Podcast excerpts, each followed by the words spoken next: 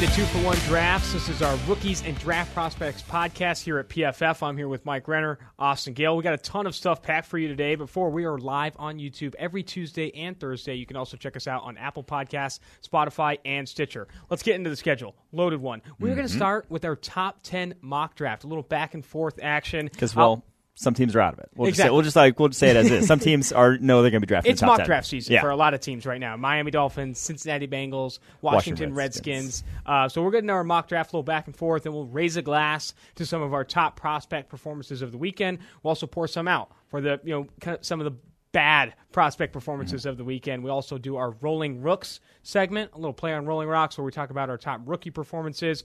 We'll have a beer belly segment in there. There's going to be a draft special and some blackout performances. Those are our bad rookie performances. A lot of good stuff out there. And the Cap it chug. off with the chug. Oh, we're going to cap it off with a chug. We're going to chug a prospect. That's where we go all in. This is a special one. This is a fun It- one. This is a good one. This is definitely a good one. We're going to chug a prospect, go all on him, and uh, really, uh, you know, kind of talk his profile all the way through. Let's get right into this mock draft. Mm-hmm. It's going to be one through ten. This is based on order, you know, projected odds or projected finishes for these teams. It's not like we think the Bengals are bad. Oh no, wait, no, we probably do think Yeah. the Bengals are bad. But starting at number one, the Cincinnati Bengals picking first overall. The Andy Dalton era is ending. Going into next year, he has I think over fourteen million dollars on the books, but they can cut him with zero dead money. I'm sure, or, or kind of seek out trade partners because they're going to go with Alabama quarterback Tua Tagovailoa. He's been lights out to start. He's the number one quarterback on our board, and it only makes sense for kind of Cincinnati to go in this direction. Go get a franchise QB. Yeah, I mean, if the Ravens can get something for Joe Flacco, I think the Bengals will still be able to get True. some trade value for Andy Dalton. And yeah, it's one of those things where it's not you, Andy Dalton, it's the Bengals. Uh, he was fine when you had a lot of the pieces around him. They don't have those pieces. It's not going to happen anytime soon. It's not really going to happen overnight. So if you do have the number one overall pick, you get a chance to a Tagovailoa. Uh, we feel comfortable about him being, you know, worth the number one pick at this point, a franchise type of quarterback. Just hit that reset button go to QB. And I think, and it, you know, I want to stay on the Cincinnati Bengals a little bit longer. Hit that reset button. Move on from some of these guys. I think there's opportunities to move on from maybe a William Jackson, AJ Green, get some extra draft capital to you know help this rebuild because, like you said, it's not going to happen overnight. And by the time the Bengals are good and have a good supporting cast, Andy Dalton's going to be even worse than he is now, which is not someone you want to be starting. So I think resetting this franchise with a new franchise quarterback, or at least seek out a franchise quarterback in Tua Tagovailoa. And I think there's also some pieces right now, AJ Green, William Jackson, that they could maybe try and offload to help this rebuild out, really go from the ground up. William Jackson to me is one where it's kind of a cornerstone, kind of like the Miami Dolphins did. You keep a guy like that through a rebuild. You're not going to find corners like him. Yes, he's having a down year. Yes, it's been you know a rough go of it for him this season. I, I'm more willing to part ways with a 30 year old wide, 30 plus year old wide receiver and AJ Green. Maybe a Dre Kirkpatrick on the other side. Not that he has a ton Oh, of yeah. trade value, but you know, Really reset on some of those guys like that. Older players. If you have a young talent in the pipe like him, like a Carl Lawson, I, I think you hold on to those guys, and you can. You, a rebuild in the NFL doesn't have to be a three, four year. It doesn't have to look like the Browns. It can be a one to two year process, and at that point, you still want a guy like William Jackson on your roster. Definitely. Let's go to number two. You were over the Washington Redskins here. Who'd you have for them? I had Chase Young. I think he's just a no brainer. I don't care who you have at the edge position. Yes, I know they just drafted Montez Sweat there. Uh, yes, I know they have Ryan Kerrigan on the other side, but he's getting up there in ages and having the best season for the Redskins this year. So Chase Young, Boz can't miss as he gets in this draft class. Uh, yes, you could use wide receiver help. Yes, Jerry Jeudy would make sense there as well. But I just think Chase Young is a very clean projection to the next level, as dominant a player as we've seen in college football in terms of his pass rushing grade, his pass rushing win rate. Uh, a lot to like from him. So that one at number two, it's it's almost like when the Browns drafted Myles Garrett. It's just too much of a no brainer. Don't overthink him. He's the best non-quarterback in this class, Yeah. and I think I don't care who you've drafted in the past two or three years, who you have on your roster. When you have an opportunity to get a guy like Chase Young, who has all the tools and the production to boot, it, it's a no-brainer. And he plays a position that is very valuable in today's NFL. Yeah. He can get after the passer, plays edge defender. I think Chase Young makes a ton of sense there. Miami Dolphins coming at number three. They're also going for a quarterback. Josh Rosen, they traded for him, trying him out. I don't think it's going to work out for them. Try and go get a guy that can change, you know, the landscape of this franchise. I think they go get Joe Burrow of LSU, a rocket on PFF's draft board. He is making all the NFL throws right now. He's one of the highest graded college quarterbacks on throws of 10 plus air yards. That's what we look for. Hmm. Can you push downfield, fit it into tight windows, and get those big time throws while also limiting turnover worthy plays. He's not a turnover machine. He makes good decisions with the football. I think he still has some things to prove if he is going to fall at number three come April, but I think he's on that trajectory and he has some good games coming up. Mm-hmm. He's going to take on Alabama. He's going to take on LSU. There's going to be opportunities to see Joe Burrow against great defenses and on big stages. If he proves it then, continues with this accuracy, I could see him going top five, number three to Dolphins. Yeah, we'll talk about it later on the later of the week podcast about his matchup this weekend against Florida, how big that's going to be for him. But yeah, the more and more I look at these guys, you just have to have Burrow over Herbert at this point. Herbert has the arm talent, has you know uh, that sort of stuff size. going for him, the size going for him. But at the same time, I think every single one of Burrow's games this year has been more impressive from an NFL draft perspective than even Herbert's best game. And again, Herbert comes up small against the defense in Cal this past week. You can see if you're watching on the YouTube channel, the top 10 ticker here. We didn't select Justin Herbert in the top 10. I just don't think he is worthy of a top 10 pick at this point in time with what I've seen from him. I don't want to be the team that drafts him. I would agree 100%. Now let's go to number four. This is where the New York Jets are picking. They're going out and getting the best cornerback in this class. Mm-hmm. Yes, I went cornerback for them because I feel very good about Jeffrey Okudah and his projection to the next level. It's obviously been a point of contention for the Jets for some time now. Trumaine Johnson, we criticized that signing at the time. They had some big buyer's remorse after his first year there in New York. They just don't have the pieces on the outside to be able to play man coverage. Jeffrey Okudah, I think man coverage to me is the ultimate sort of leveling playing levels the playing field in the NFL today. You look at the Patriots, play more man coverage than anyone. Oh, and they also have the best defense in the NFL. The Lions, their big improvement this year has come from playing a lot of man coverage. I think that getting guys who can play man coverage is how you shut down the Patrick Mahomeses of the world, how you shut down these high flying offenses. That is Jeffrey Okudah to a T. So that's why I think the Jets go there instead of a guy like Jerry Jeudy. And strongman coverage starts with getting a talent that can, you know, be sticky with all these receivers. You look mm-hmm. at New England Patriots, Stephon Gilmore, PFF's highest graded cornerback from a year ago. You go to the New Orleans Saints, even who have a very much improved defense. Marshon Lattimore locking some guys up, and you go to Detroit, Justin Coleman, one of mm-hmm. PFF's highest graded uh, cornerbacks playing in the slot. Looking at Okudah so far, an 85.5 coverage grade, six foot one, 199 pounds, very athletic. I, I, mm-hmm. there's just so much to like about this guy. Similar to Chase Young in that he has a lot of the tools you want, but he's also got some great production this yeah. year while getting tested. He's been targeted 27 times, only 16 receptions allowed, 161 yards, and one touchdown. He's been fantastic. Let's move forward in this one. For number five, or, yep, going to number five, the Miami Dolphins are back on the board. Yeah. with that trade, they're going to go after and get Joe Burrow, a receiver, a very good one, staying in the SEC. Wide receiver Jerry Jeudy. I love this guy. I think he's an elite receiver, the top receiver in this class, and I think it's a perfect pairing with Joe Burrow to kind of get him started in Miami. Yeah, I mean the Miami Dolphins wide receiver core, you know, after dealing away Kenny Stills is pretty cheeks. It's not a very good wide receiver yeah. core. This is a bad wide receiving core at this point. Obviously, you pair Burrow with a guy like Jeudy. They could also go offensive line here, but I think actually the bigger story to me with this pick is that the Pittsburgh Steelers look like they're going to be drafting in the top five. They look like what they gave True. up. Then that Mink, to get Minkah Fitzpatrick is going to be a top five pick in this class, and I'm the way this class is shaping up. There's probably going to be 12 or so guys that I'd rather have than Minkah Fitzpatrick at this point in time. So if you're not drafting in the top, you know, unless you're drafting True, outside the top point. 12, I think that's going to be some buyer's remorse for the Steelers on their end. Counterpoint, Devlin Hodges is going to right the ship in Pittsburgh. No, it's going to be bad. I think you, you will likely see them picking in the top 10, if not the top five. Yeah. I think this is going to be a huge opportunity for Miami to go all in on this rebuild. I think it's an opportunity to get a quarterback, get the guy you like. You're probably not going to have an opportunity at Tua Tagovailoa unless you're picking up picking at number one. And then with that second pick, go get him some tools. I think Jerry Jeudy makes a ton of sense. Can you imagine a little Miami, Tua Tagovailoa, and Jerry Jeudy get that pairing fun. going in South Beach? I'd be pretty ecstatic. Who do you have for the Atlanta Falcons at n- number six? Atlanta Falcons, I'm adding to this defense, and it kind of goes with their MO in terms of just adding athletes and then finding a way to utilize them. I'm giving them Isaiah Simmons, the linebacker from Ooh. Clemson, to pair with Deion Jones, and you can just shut down the middle of the field with a combination like that. Tampa 2 is making a comeback in the NFL. We're seeing more Tampa 2 this year than we have in years past from a lot of different teams. I think that could be the Atlanta Falcons with a new, whoever becomes their defense coordinator, because it doesn't look like it might be uh, Dan Quinn there for much longer. I'll just say it. But I do think that uh, Isaiah Simmons and Deion Jones, if you have those two guys, two athletes at that caliber at the linebacker position, you can do a lot of different things with them. He is again, in terms of that, just do it all coverage player plays some safety for Clemson, uh, and also can play. You can man up on tight ends, can be your sort of tight end eraser. Uh, I think it's very much worthy of a top ten pick at this point. What's really unfortunate is if the Falcons are picking at this number six spot, I, I don't know if there's going to be an edge defender that they can add at six that Yes, makes a ton of sense for value. Because I think I immediately jump to they need more than just Grady Jarrett down low. I think they need someone that's rushing the passer that ha- can have more success than Vic Beasley and Takk McKinley. That's something they've thrown draft capital at, but have yet to really strike gold. And I think Isaiah Simmons makes sense from a value standpoint at number 6 Mm-hmm. but you have to hope they're in a position to also add some edge talent some point in the offseason because this pass rush needs help. Grady Yeah. Jarrett cannot do it by himself.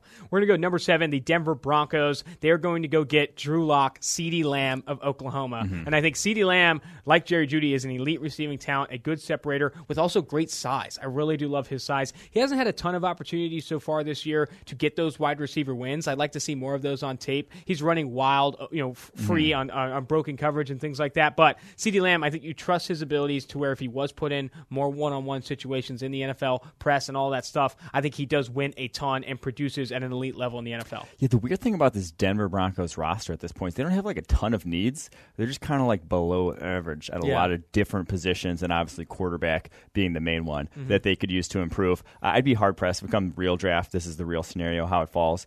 John Elway's probably not passing on Justin Herbert. Let's just be honest fair. here. The, what, what totally he's fair. what he's been all about in the draft, size, arm talent. That's Justin Herbert. Like if he if the Broncos are on the clock and Justin Herbert's there, I'd give that a ninety nine point nine percent chance Mm-hmm. that Justin Herbert's a Denver Bronco. Justin Herbert is one of those quarterbacks, though, that I think if the New York Jets are sitting there at number four, that someone goes up and goes and tries to snag. Because I feel like you're going to see. I think that that's a quarterback that a lot of you know traditional GMs will covet for the size and all Mm-hmm. that stuff, the arm talent. I think it's going to be a similar draft in that you're trading up for quarterbacks if you're not number one overall. And I think I could see Denver being a candidate to go get Yeah. one if they don't feel confident in Drew but Lock. yeah, we're not going to be assholes and project trades in this. Yeah, fair. Three-month totally mock- fair. mock. That would be just absurd. Yeah.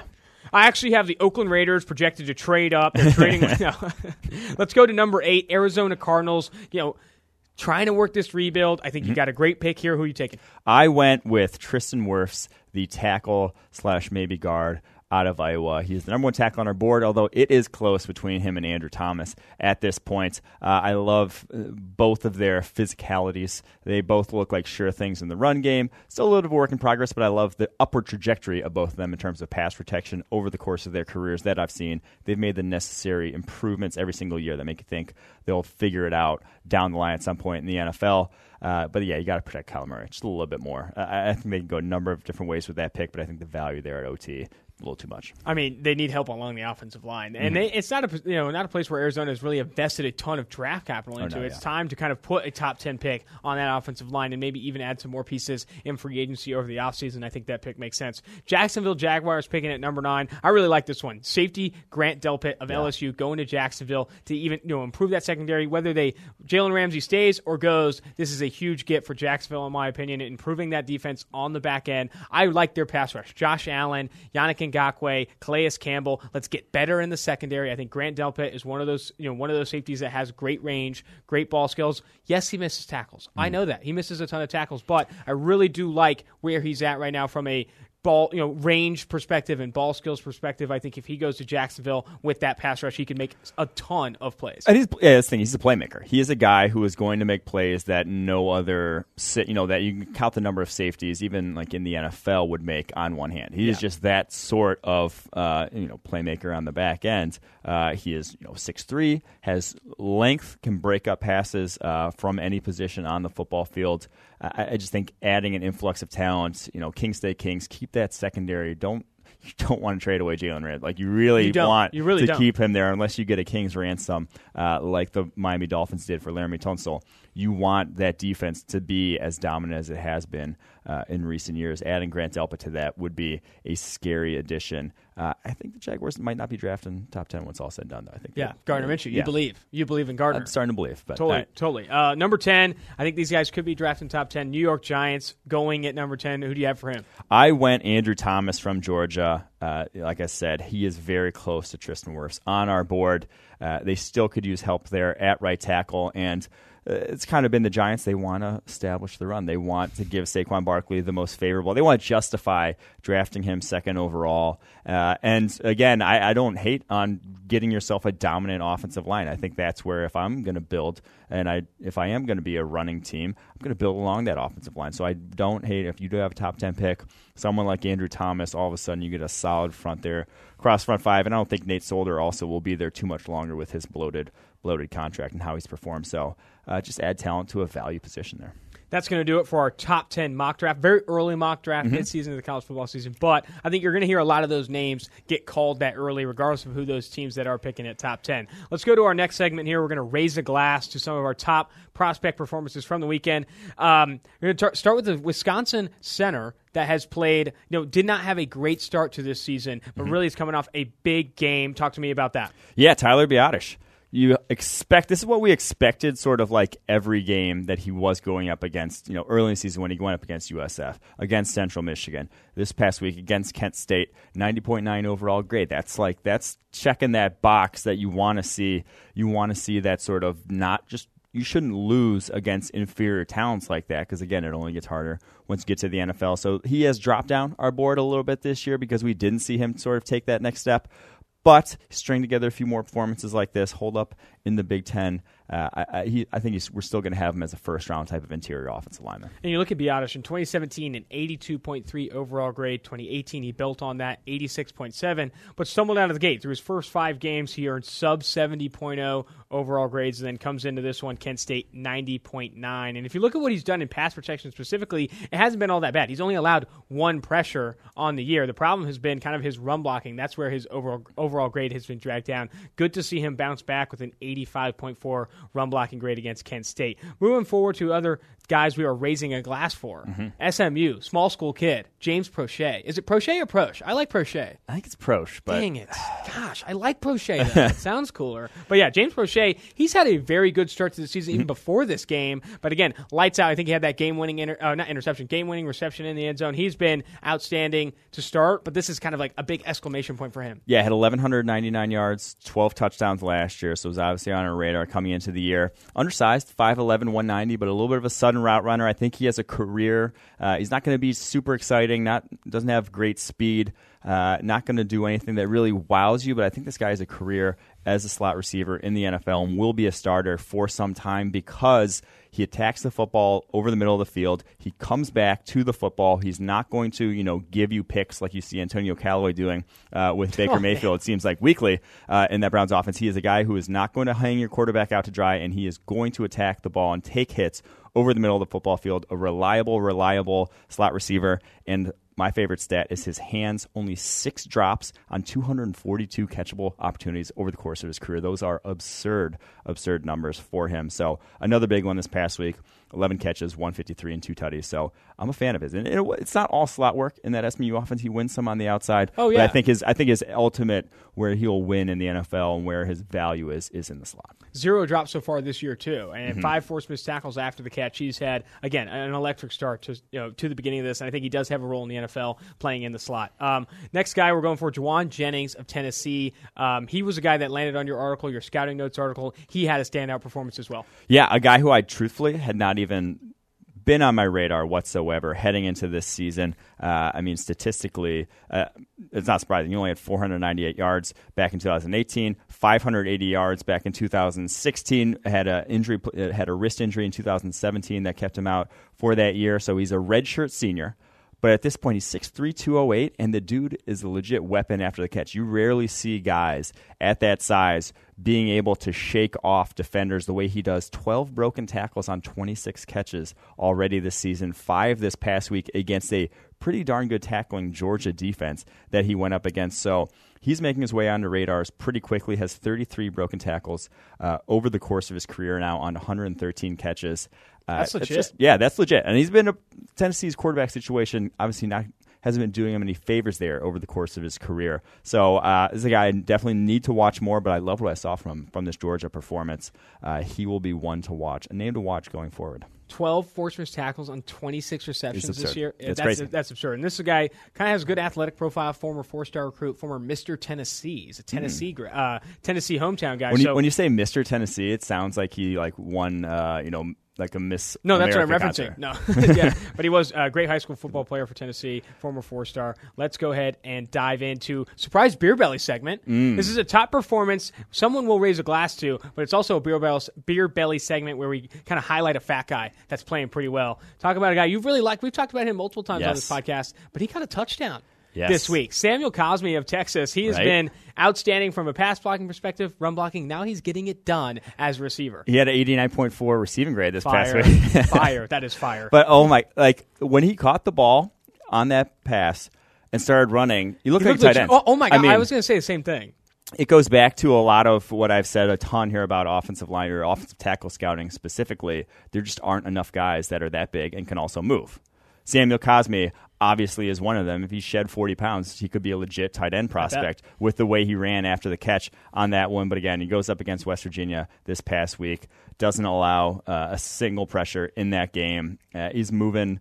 Every time I see him, I want to push him higher up the board because I just think he has uh, the athletic profile and the skills and already the production now uh, to be a top tier left tackle in the NFL.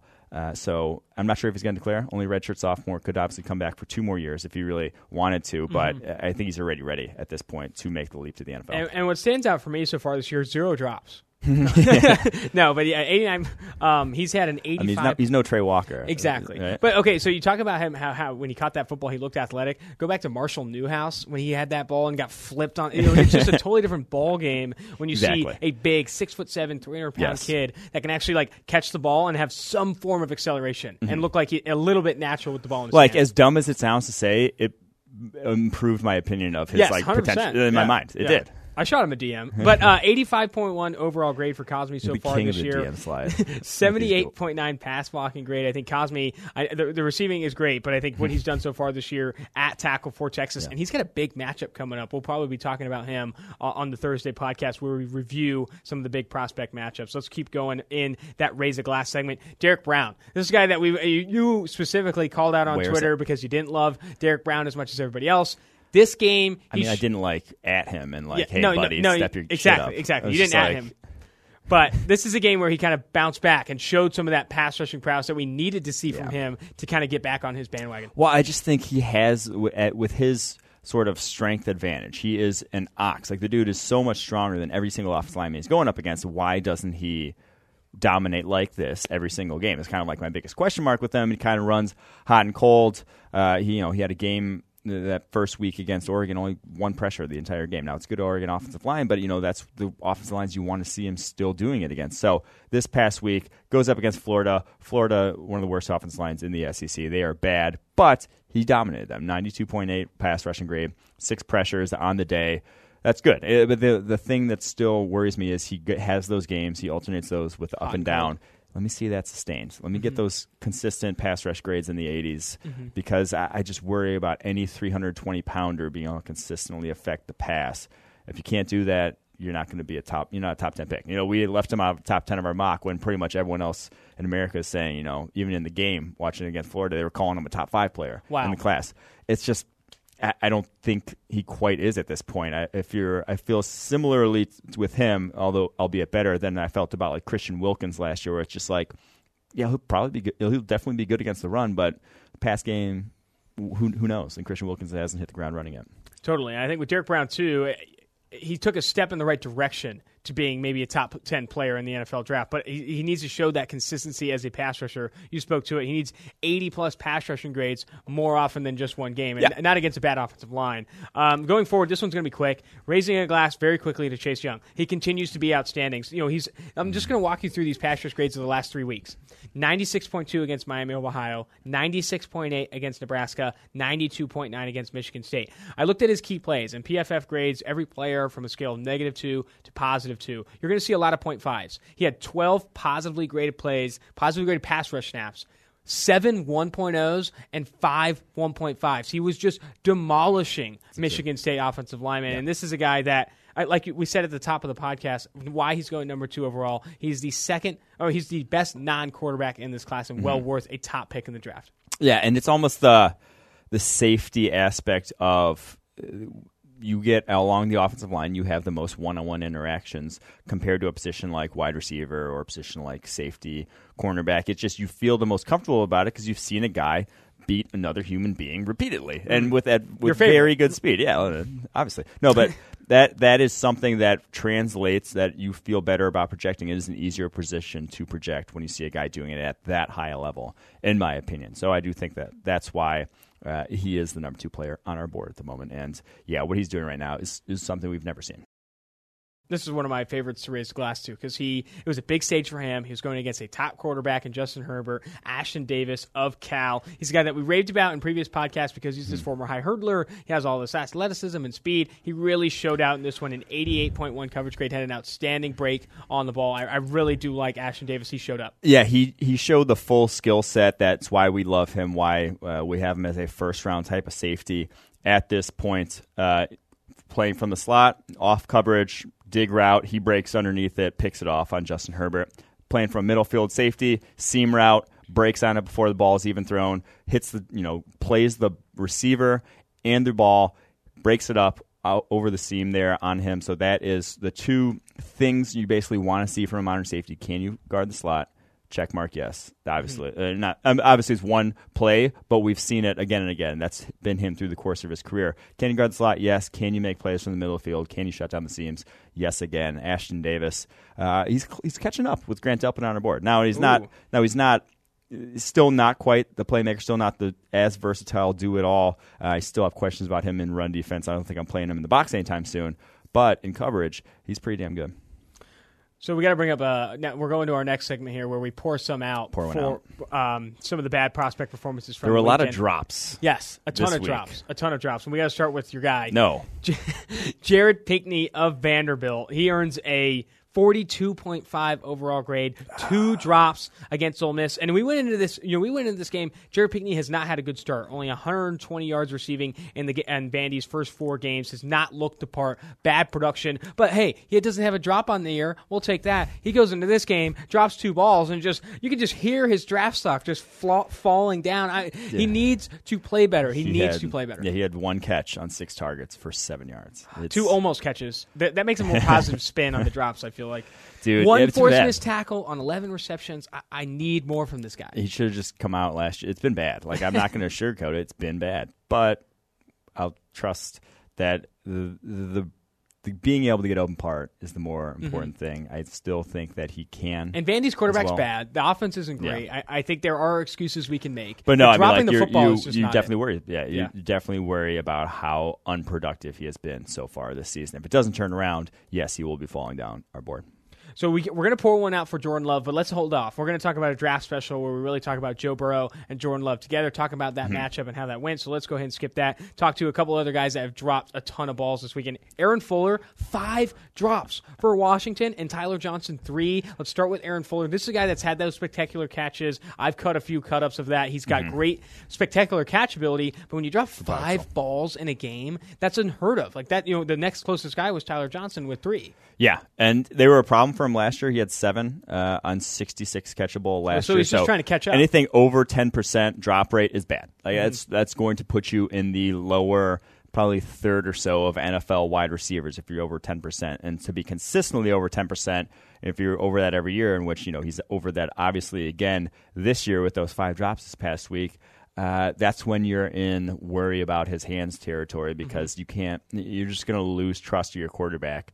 Uh, you're not going to be seeing a lot of playing time if you're just having the ball clang off your hands in practice every day. Let's skip over Tyler Johnson. He's the guy that has proven with his route running ability he can create separation at the short, intermediate, and deep levels of the field. He's fantastic in that regard. But what was a problem for him last year Yep. continues to be kind of a problem this year. He's drop he had drop problems a year ago, and he had three drops this weekend. One we're pouring out for. I was gonna say he's in the exact same boat as Fuller, and one who I honestly think came back just because came back could have declared last year as a junior, came back purely because he wanted to say, you know, basically prove that he doesn't have drop issues, but you know, like I said, three more drops this past week. Now has four drops on 33 catchable this season. Uh, first career 22 on a 178 catchable. That's a high rate. Every single year of his career, outside of you know over the last so the last two years, has dropped over 10 percent of his catchable uh, passes and is up over that once again again, he's in the territory of it's bad, and you might not be seeing the football field when it's that bad. What's crazy is I, I did interview him before the season over the phone and talked to him about what you want to prove this year. What do you want to get done? He said, I got to I got to catch a football. And he said that was the biggest thing. I need to catch football. I can't have these drops. I've been working all off season with my guys to get better, be more sure handed, and it sucks to see those still continue. One of those three was kind of in a tight window, and he's reaching out, and it was not necessarily not that excuse, mm-hmm. but more to say that the fact that two of those three were just he was wide open. The ball was in his chest, and he just coughed it up. So those are the ones where it's just. Uh, if they consistently happen over you know three years of sample size now, if that's just your mo, sometimes that's just going to be who you are, and that he might be you know Amari Cooper has serious drop issues as well, and is still a number one receiver, but a lot of guys have had drop issues that have taken them out of the league if they're that bad. It's definitely something hard to overcome when you're not an elite separator like exactly. Amari Cooper. You know, yeah. if you get to a point where you're not the best, one of the best route runners in the NFL, and you're dropping passes, it's gonna be it's gonna be tough to find the field and, and produce. Let's go to Arizona cornerback Jace Whittaker. He's a guy that we highlighted on the Thursday podcast as a big matchup against Colorado. He goes into this one, allows over 100 yards receiving, a 49 yarder, and a touchdown. He earned his lowest coverage grade of the year, a 46.2, and he entered the game with a high one. This is not a good look for a senior, 5'11, 185 pounds. You'd like to see better from Whittaker. He's a guy that was maybe rising a little bit, mm-hmm. but this one, this is definitely, he got hit in the nose on this one. Not great. Well, and also missed tackles. I had mm-hmm. a couple missed tackles in this one. That's something that we wanted to see him not have after he had double digit missed tackles his last year as a starter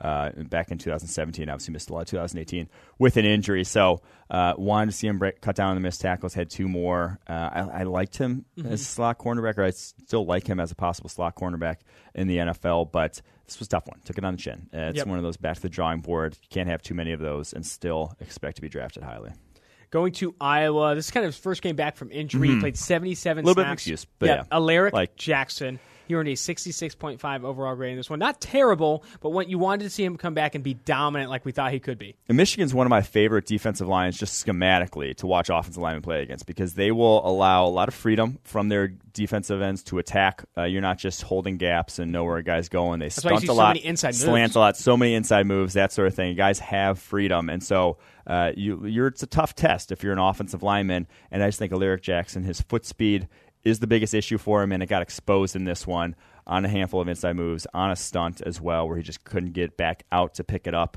Uh, injury, obviously a factor there, uh, maybe a little bit of a caveat, but I do think that that's it was more than just the injury. I think he is just a limited uh, is a limited athlete at the tackle position. You could see him the difference between him and Tristan Wirfs in terms of how they handled that Michigan front was a big difference. Four pressures allowed in that one. Definitely got beat on some um, some inside moves. Mm-hmm. Let's move on from our pull one out segment. We're going to go draft special where we talk a big matchup from the weekend. Yes. We talked about this a little bit on another you know um, YouTube videos for PFF, and this one, Joe Burrow going against Jordan Love. We went into this one. We talked about on Thursday. Joe Burrow needs to dominate. It's a bad Utah State defense. He cannot, you know, fall against bad competition. Love, this is your one chance. A huge game circled on every scout's calendar to hmm. prove that you can compete with NFL talent, top Power Five talent, and we didn't see something anything great from Jordan Love, and, but Joe Burrow continued to kind of roll on. I would say Burrow, check the box, business as usual. Fifth Checking. straight fifth straight game with an 80 plus overall grade. That's crazy consistency at this point.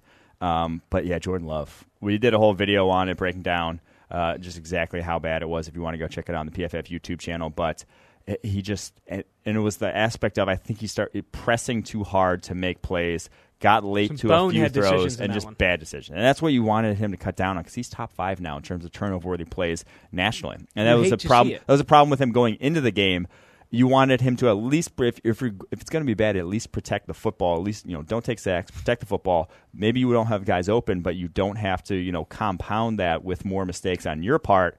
And Jordan Love did. You can, you can still see the special. He made a special throw outside the pocket. Had a couple nice deep balls in this one, but the turnover way plays, the decision making that we've seen from Love this year is very worrisome. I, I, don't. That's why he's not, you know, in the first round conversation for us, where a lot of guys have him. It's just because he has made too many bad decisions. it football. goes from Jordan love to see it to Jordan hate to see it, and that's where we got to kind of be with him. I want to go back to Joe Burrow though. This is, you talk about eighty plus passing grades, uh, eighty plus passing grades so far this year in yeah. all those games. He's done it on NFL throws. He's one of the highest graded quarterbacks in college football on those throws of ten plus air yards. He's fitting it into tight windows, logging those big time throws, and limiting mistakes. Joe Burrow. I mean, if you go back to the mock draft, it's why he's in Miami Dolphins right now. Okay, he's suiting up, taking over this franchise with Jerry Jeudy in tow. He's going to light it up. I think Joe Burrow playing very well to start. A rocket, an absolute rocket of draft boards yeah. right now.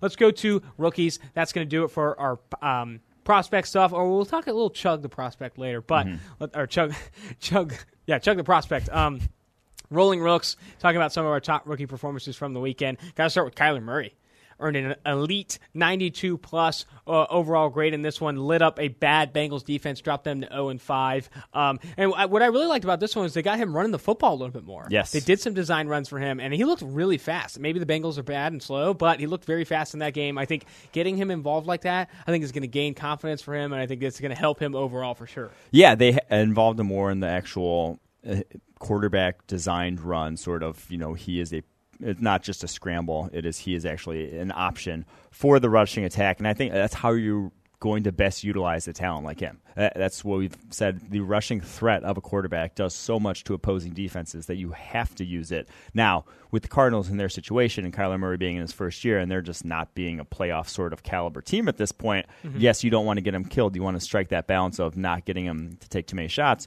But if you're using him as a drop back passer with that offensive line, uh, you might get him killed anyway with how bad they are. So I, I, think there is a balance to be struck there, and I think this was a comfortable, this was a nice balance of using him in that running game. So uh, this was kind of as advertised, what we had hoped to see when we had him as our you know number one quarterback coming out this. And year. he went into this game without an overall grade above 70.0 in any of the games he's played. Mm-hmm. A 90.4 overall grade for him here, 88.7 rushing, 83.6 passing. I think that's outstanding production for Kyler and a big confidence booster for him as they move forward through the schedule. Mm-hmm. No one's picking Arizona to go to the playoffs, really. No one's picking them to win the Super Bowl. But if you can start to see it, I remember you talk about this too from a rookie when you can see it, see, hit, see him do it a couple games, mm-hmm. well, even one or two games because you talk about that Sam Darnold stretch last year. Down, you know, he was one of the highest graded quarterbacks late in the year. I think being able to see it as a rookie, him like things click for him is important. I think you started to see it with mm-hmm. Kyler Murray in this one. Let's go to Oakland. Josh Jacobs, PFF's high, you know, you know, highest ranked running back in the class is the highest graded rookie running back in the NFL right now. He earned a 77.7 overall grade for his efforts against Chicago. Had a nice leaping dive over the top behind Alec Ingold, another rookie, uh, to to um, score there. I think he's a guy that is taking advantage of improved run blocking for the Oakland Raiders. I think they do look better. Richie Incognito is actually bullying some yeah. kids. I mean, I mean, playing really well. Um, um, but yes, but uh, he's playing well, and Josh Jacobs too. Twenty-three forced missed tackles so far. He's averaging three point five seven yards after contact per carry. He looks legit, and no wear and tear from Alabama. He was lightly used. Some people knocked that as a con. I'm saying, dude, nice. I'm glad yeah. it's not Derrick Henry rolling in there with like 500 carries. You have Josh Jacobs playing really well for Oakland right now. Still, maybe not worth that first round pick, just given where there's at. But again, you, he's you're getting the most out of him, and he's playing at a high level. Yeah, 13 uh, broken tackles on the ground over the past two weeks. We had him as the number one running back on the board. Like we, the, I love the fact that he didn't get a lot of wear and tear on him. He was fantastic. Where they they used him a lot in short yardage. Uh, the thing I love though from this past week, three targets was his most of any game this year. Let's go. And he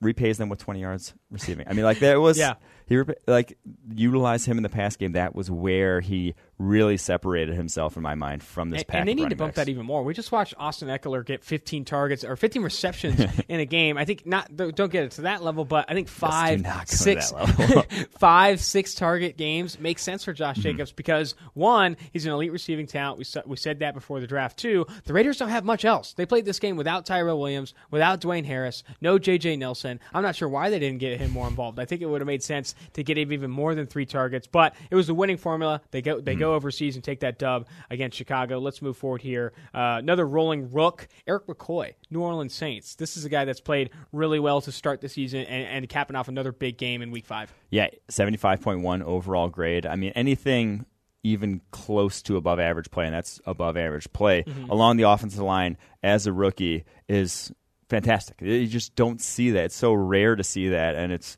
funny looking through our grading, just looking at when we'll actually get to this later when we get to blackout performances. One of the things I'm just going to touch on is rookie offensive alignment. It is tough to play right away in the NFL along the offensive line when you have a guy doing it like McCoy there for the Saints. That usually means you're probably onto something special. Yeah, specifically looking at pass protection here, only four hurries allowed across 207 pass blocking snaps. That is fantastic. Let's go to a guy that is a rolling rook. This is not a blackout performance for great Garrett Bradbury. He did not have a terrible game. He had a good game. Not great. 71.4 pass blocking grade for Garrett Bradbury. And why that's significant? It doesn't sound crazy. It's a C in you know the normal grading mm-hmm. system in class. He earned it, I'll, I'll, go through the weeks. Week one, zero pass blocking grade against Atlanta. Week two, 16.3 Green Bay, 51.9 against Oakland, 24.2 against Chicago. This is a bounce back week for Garrett Bradbury, a 71.4 pass blocking grade. He needed this. I needed this. We needed this. We highlighted it right yeah. on the Thursday show. We said if he can't do it against Dexter Lawrence, if he get you know if he gets his butt handed zero to him again allowed. against a rookie,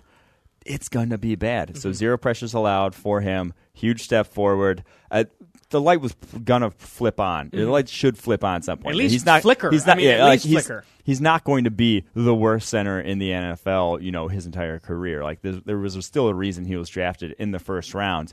Uh, but I, I, do think that very encouraging for Vikings fans uh, to see him actually start getting the job done. Like I said, if it didn't happen this past week, it w- could have gotten you know all time sort of ugly with this rookie year. Only defender making the rolling rook segment here, but for good reason. Yes. Nick Bosa literally put the Cleveland Browns offensive line on fire. He waved the Ohio State flag and planted it against Cleveland. He had an outstanding game, and it, I, I, want to bring him up more from just just, this game. He earned a 90 plus pass rushing grade in this game. He made our team of the week, PFF's team of the week. That goes beyond rookies, but this guy has been lights out to start. I don't care about the sack numbers. He added them in this past week, but even before that, he had a very high pass rush win rate. A little fun fact: him and his brother Joey Bosa went into that game with the same pass rush win rate. Yeah. Both of those guys are identical. They're yeah. the same person. He is having a very good start and coming off his best game as a young player. Right yeah, now. and he had a little ankle injury hampering him the first few weeks of the season. Still the bye. Now he, Ugh. but his worst game this season, he still had four pressures. Twenty six through four games already.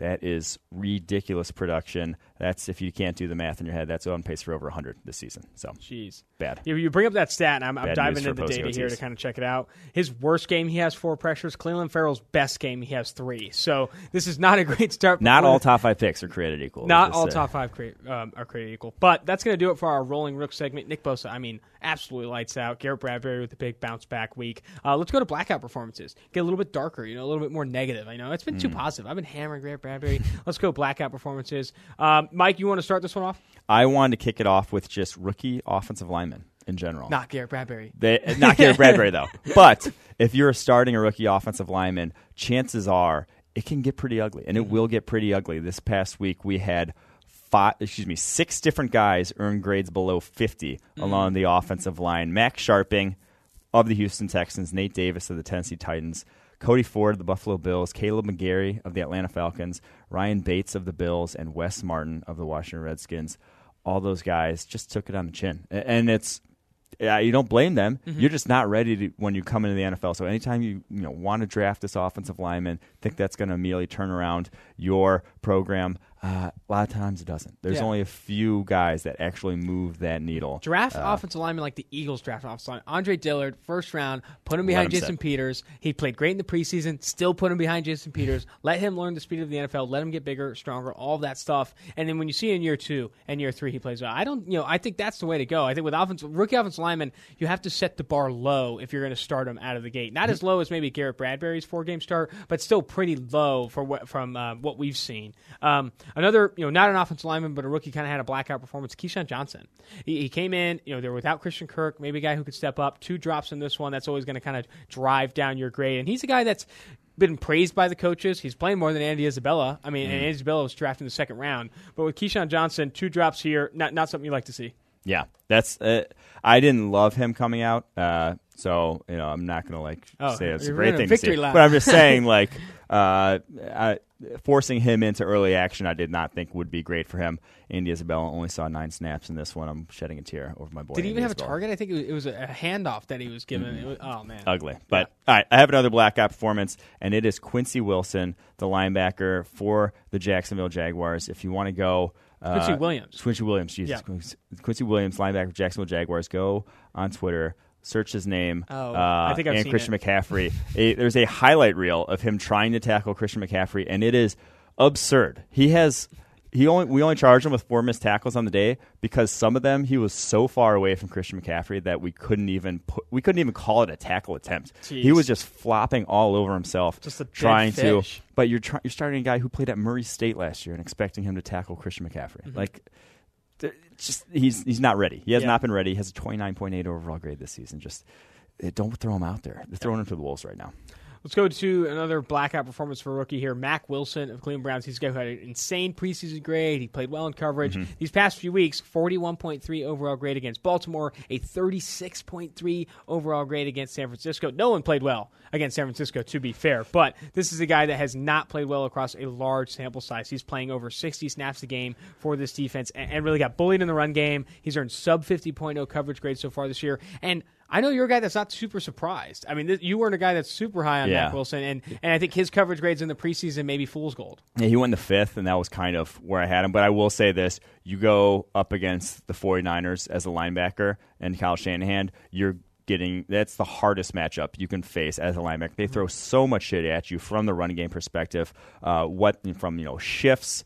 Using a fullback, just stuff you'll never see against any other offense. And when you're a rookie in the NFL, that had to be looking like things were coming, like everything was coming at you a mile a minute. So can't necessarily blame Mack Wilson. About as tough a assignment as he'll see all season long. But yeah, things did not go well for him today. And I was talking about to, with Solly about this. Like, it's not like Georgia Te- or old Georgia Tech levels where you're playing against a wing T and you've never seen it before. But like, Yeah. it's similar that the San Francisco 49ers offense, how often they use a fullback, this 21 personnel look, not any, not a ton of 11 personnel, kind of the most popular uh, personnel grouping in the NFL right now. It's different, and I think you're, the Browns defense isn't going to play another uh, offense that puts out like the San Francisco 49ers does. I think it's. Uh, it's still surprising that they lost as bad as they did. Some bad Baker Mayfield uh, turnovers, but you're, like you said, I think for linebackers that are edging on 240 pounds, it's going to be a struggle to kind of go against these big beef houses that are running right at you, use check, etc. I think it, uh, again, Beef I think is underrated. beef term. house. Yeah, I like beef house, like a stack of beef. You know, like has a beef steaks. There was a restaurant by me where I grew up called the Beef House. So Hmm. I thought that that was what your mom went by. uh, let's chug a prospect here. We're going to go to, I guess we could say, former West Virginia safety Yes, Kenny Robinson Jr. This guy's story is insane, and I, you're bringing him up at a good time because. And uh, let's we're just chug chugging him guy because he's going to get drafted in the first week. round of Yeah, the XFL. of the XFL draft. yes, that's when he's he is officially declared for the XFL draft. Fantastic. Yeah. Um, this guy that you liked though a ton. He was in our preseason draft guide. Twenty first in our preseason mock draft because he is legit. Pro like this Yeah. dude's legit. He okay. So we're gonna chug Kenny Robinson. Yeah. So let's go deep on Kenny Robinson. Was only a three star recruit coming out of high school.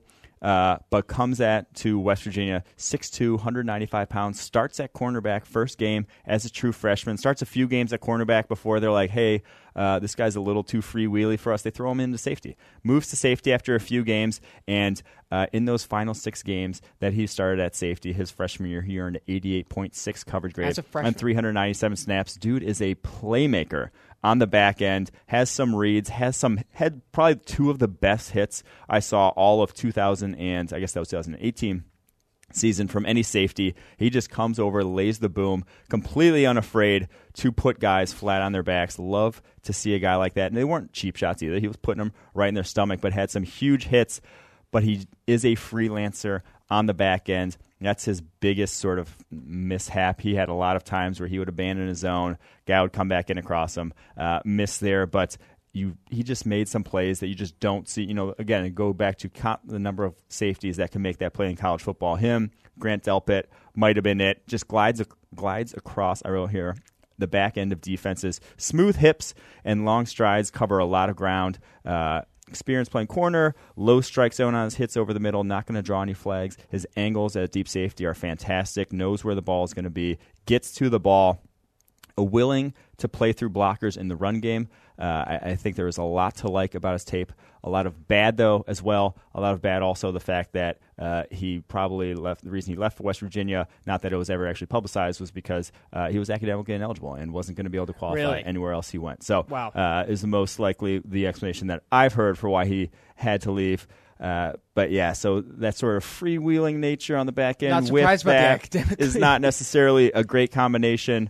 But I think it'll be uh, fun to see how he fares in the XFL because you can't teach the high end sort of traits that a guy like Kenny Robinson has. So if he can make some plays in the XFL, talking about the NFL someday. Early Depoy favorite for the XFL, I'd say. Mm. Um, and I'm picking the team here. Maybe I'm hoping he, maybe Memphis Maniacs. See, he seems like a maniac. Well, hopefully like, he's like close to us. We go see him in person. That'd be great. Oh, that'd be great. You got Chicago Enforcers, maybe the San Francisco Demons. Mm. I feel like well, he'll find a, he'll find a role in the XFL. That's going to be exciting to see. Well, that's going to be Kenny Robinson Jr. and that's going to be the Two for One Drafts podcast. Remember, you can see us live on YouTube Tuesdays and Thursdays, and we're also uh, available on Spotify, Apple Podcasts, and Stitcher. This has been Austin Gayle and Mike Renner on Two for One. Thanks.